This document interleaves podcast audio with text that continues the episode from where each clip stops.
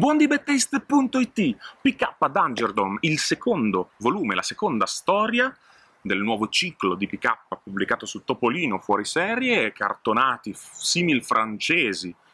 con eh, i quali Panini ha deciso di proporre le nuove storie di PK, PK su Topolino per alcuni lettori stava troppo stretto e quindi avevano bisogno di un, un PK di maggior respiro, con tavole più grandi, con disegni pensati per, per volumi di grandi dimensioni, non per il settimanale Disney. Io non, non ero di quell'avviso, ma Panini ha deciso di ascoltare questa lamentela ed è stato uno schianto colossale. Il primo volume di PK, un nuovo eroe, ha attirato critiche da chiunque, per eh, una storia confusa che, non, che inseriva un sacco di personaggi senza approfondirli, i disegni di Alberto Lavoratori erano incomprensibili, non permettevano di godere la storia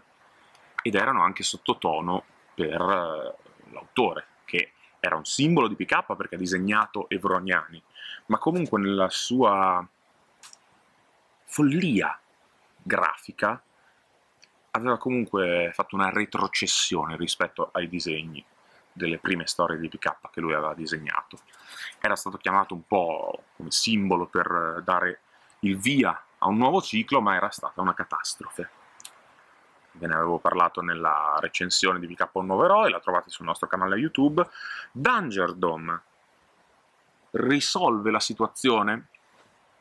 No, non la risolve Purtroppo, peccato, chi vi parla è un fan di PK cresciuto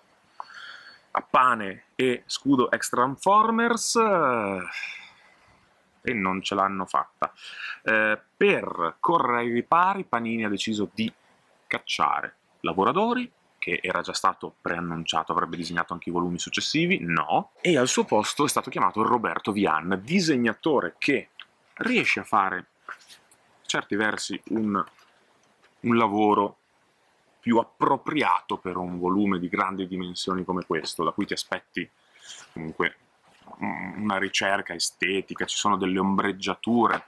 che comunque giustificano il fatto che la storia appaia in un volume di questo tipo, che ha anche un certo costo, quindi il lettore si aspetta qualcosa in più. Queste belle tavole,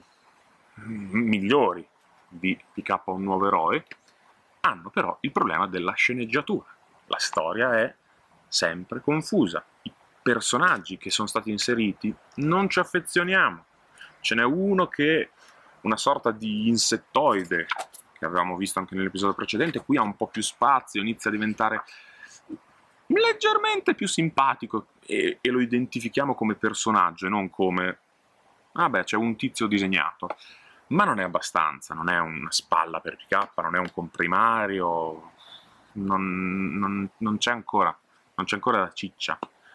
Questo è dovuto a, forse anche dallo spazio, cioè eh, non lo spazio inteso le stelle, ma questo volume ha, contiene una storia di 45 pagine. I, è una via di mezzo fra gli episodi che venivano pubblicati su Topolino, che però erano puntati una storia più lunga, e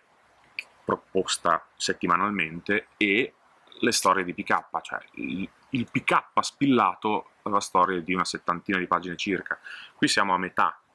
però né, è né carne né pesce e comunque l'atmosfera di PK non è stata colta dallo sceneggiatore che ha portato PK in un contesto completamente diverso, che ci sta, può essere interessante, senza però mm, calmarsi, prendersi una, qualche pagina per eh, d'atmosfera per descrivere i personaggi nuovi, no, subito si butta nel, a capofitto nell'azione, era successo nel numero precedente, in questo succede ancora di più, c'è un lungo inseguimento, c'è un'ispirazione a mio avviso da Mad Max Fury Road, cioè, cioè non, non, ci si ferma mai, però eh, non è che si fa Mad Max Fury Road così, sotto ci deve essere qualcosa, ci devono essere dei messaggi, delle tematiche, ci deve essere una cura particolare, non avviene. A maggior ragione se PK parla con eh, le sue frasi fatte, le sue, le sue frasi da supereroe ad effetto in modo gratuito. Eh, succedeva in passato, ma non era gratuito, era un, un'arroganza da supereroe che si inseriva alla perfezione nella sua caratterizzazione di supereroe sfigato, perché sotto la maschera c'è sempre Paperino, però che se la crede. Qui è molto artificioso, cioè si vede proprio che c'è un... Uh, ok, PK deve parlare così, lo facciamo parlare così,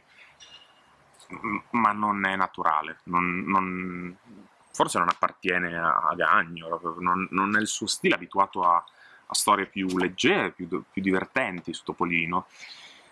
e non riesce a, a trovare la cifra di PK. C'è una, una Laila molto più aggressiva di quanto l'abbiamo mai vista, anche nei, nelle storie in cui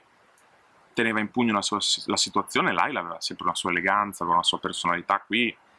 in alcune scene proprio out of character. Uno, uno passeggia tranquillamente, si muove fisicamente, boh, quando ha imparato a farlo,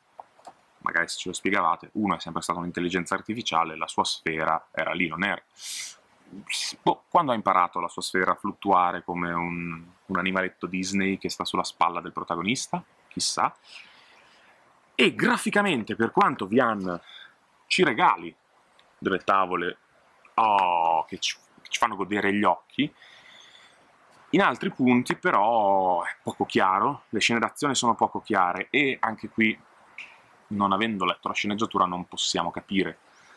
se la colpa sia della sceneggiatura, se la colpa sia del disegno, però ci sono alcune scene d'azione difficili da decodificare e ci sono molti elementi per quanto belli, affascinanti, ci sono di, quest, questa sorta di armadillo cingolato, è bello, però, però non è coerente con, con l'estetica evroniana, perché gli evroniani hanno delle armi e delle astronavi,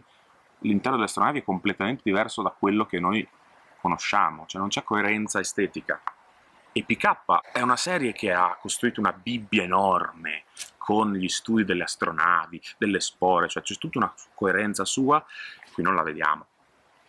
Non la vediamo perché, a mio avviso, è stato dichiarato dal disegnatore che ha avuto un paio di mesi per disegnare questa storia, probabilmente quando è stato cacciato lavoratori, è stato preso un altro autore che ha dovuto fare le cose un po' di fretta, non è riuscito a documentarsi approfonditamente su PK,